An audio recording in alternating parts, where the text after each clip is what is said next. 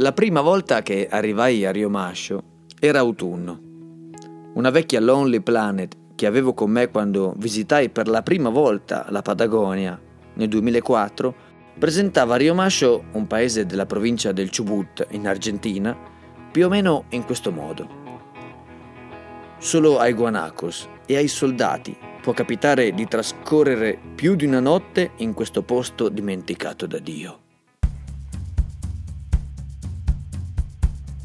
Mi chiamo Giacomo Agnetti, sono un documentarista e da anni continuo a tornare in Patagonia convinto che quel luogo immenso sia un inesauribile scrigno di racconti e soprattutto di incontri che vale la pena raccontare. Queste registrazioni sono state fatte nell'Appennino settentrionale, dove vivo. Per anni ho pensato di trasferirmi in Patagonia, fino a quando un giorno, proprio quando stavo per decidermi a comprare terra nella Patagonia argentina, ho capito che io, in Patagonia, già ci vivo.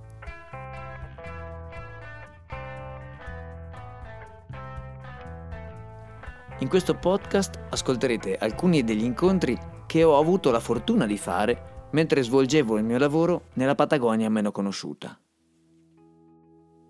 Il motivo per cui l'autore avesse usato parole così dure è forse da ricondurre alla superficialità con la quale pretendeva di saper tutto di quel territorio, dove tutto era solamente quello che lui aveva incontrato. Torniamo a quando mi trovavo in quella stazione di servizio per fare il pieno alla mia auto. Mentre attendevo che il serbatoio si riempisse, azione che risulta fondamentale prima di riprendere la strada e affrontare quelle lunghe distanze, iniziai a guardarmi attorno e notai che i murales di quel paesino erano di natura diversa rispetto a quella degli altri centri abitati del cono sud. Bisogna premettere che la pratica di dipingere sui muri in Patagonia è piuttosto diffusa. Solitamente si tratta di messaggi politici o ritratti di personaggi appartenuti alla storia dell'Argentina o banalmente pubblicità di prodotti commerciali che vengono venduti nei chioschi locali. Eppure la mano che aveva dipinto quei muri aveva qualcosa di giocoso, qualcosa che più tardi iniziai a definire caldo.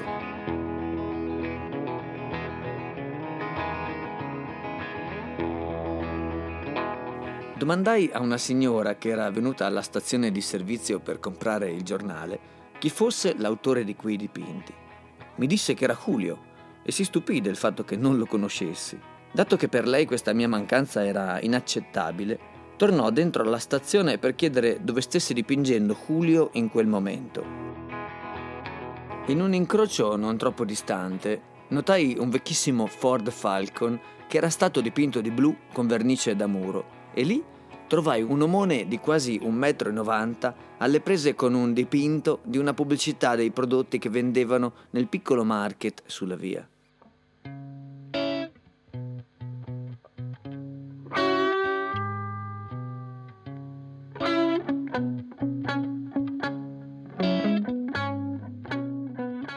Indossava una tuta color beige, totalmente imbrattata di pittura. Il suo pancione rotondo premeva contro il tessuto, conferendo alla figura un tono assai rilassante. Julio César Oliva era cresciuto in quel paesino e fin da piccolo aveva sofferto di grandi problemi alla vista, fatto che lo avrebbe dovuto costringere a indossare occhiali per correggere quel suo problema. I suoi compagni lo prendevano però in giro, chiamandolo Quattrocchi, e dato che lui non sopportava quel soprannome, iniziò a non portarli mai, cosa che fece peggiorare ulteriormente la sua vista. In classe, dato che non vedeva quel che succedeva alla lavagna, iniziò a sedersi sul fondo dell'aula, dove ascoltava con grande attenzione, mentre disegnava tutto quel che gli veniva in mente dato che da vicino la sua vista era ancora buona. Era così che aveva iniziato a dipingere, fin quando un giorno un commerciante gli chiese di dipingere una pubblicità sul muro del suo negozio. Quello fu il suo primo lavoro. Ma quell'isolamento autoimposto in fondo all'aula, aveva avuto un'altra conseguenza, oltre alla capacità di disegnare, ovvero quella di imparare ad ascoltare e subito dopo riformulare in forma poetica quel che aveva imparato. Julio chiamava questi suoi monologhi cartas. In seguito quell'omone iniziò a lavorare in radio, costruendosi una fama come oratore, anche se qualcuno in paese ogni tanto lo definiva medio triston.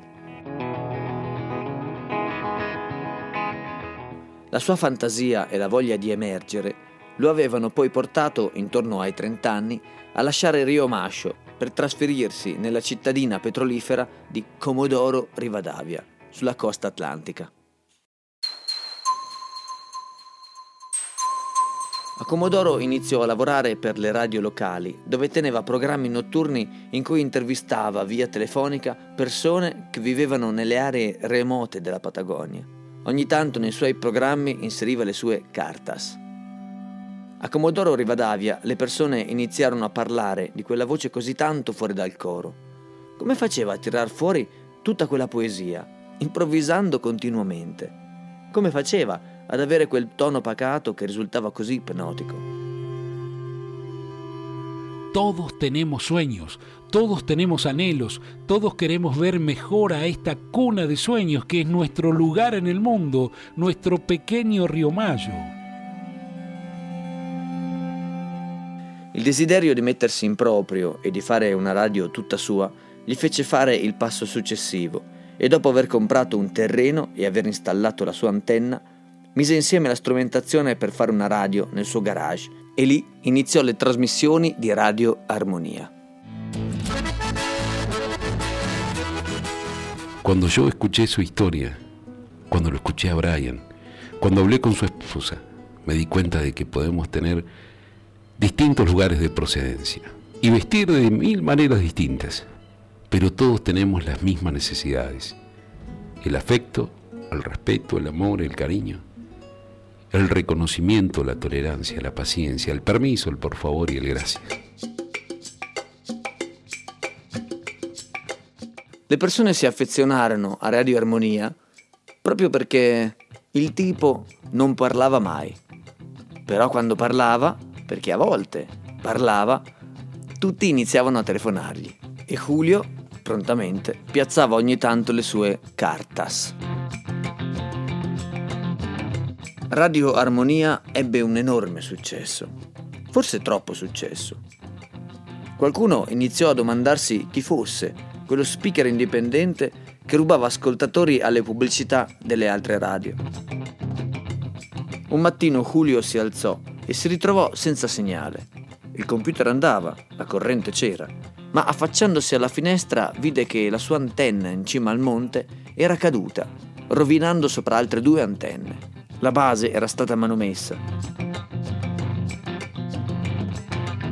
Nei mesi successivi Julio lavorò per pagare i danni causati dalla caduta della sua antenna. Poi, senza un soldo, decise di tornare al suo paese natale con sua moglie e i suoi due figli.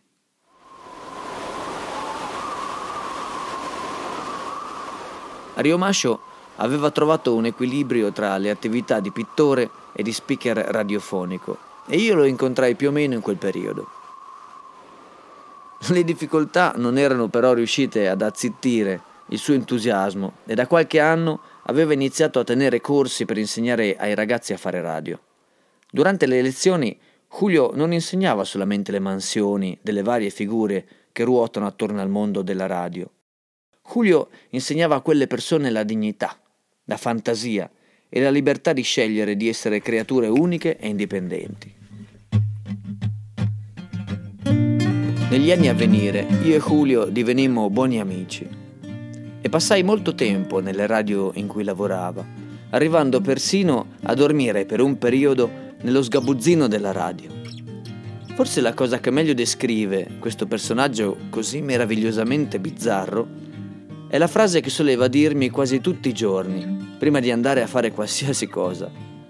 Sono parole che descrivono un'attenzione al tempo che scorre che molti hanno abbandonato negli anni. La frase era questa.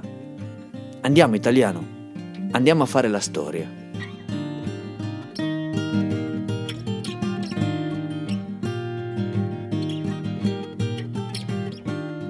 Era questo il grande insegnamento di Julio.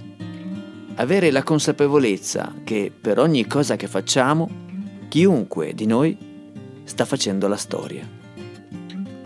E con la storia di Julio Cesar Oliva vi saluto e ci vediamo alla prossima puntata di Storie della Patagonia.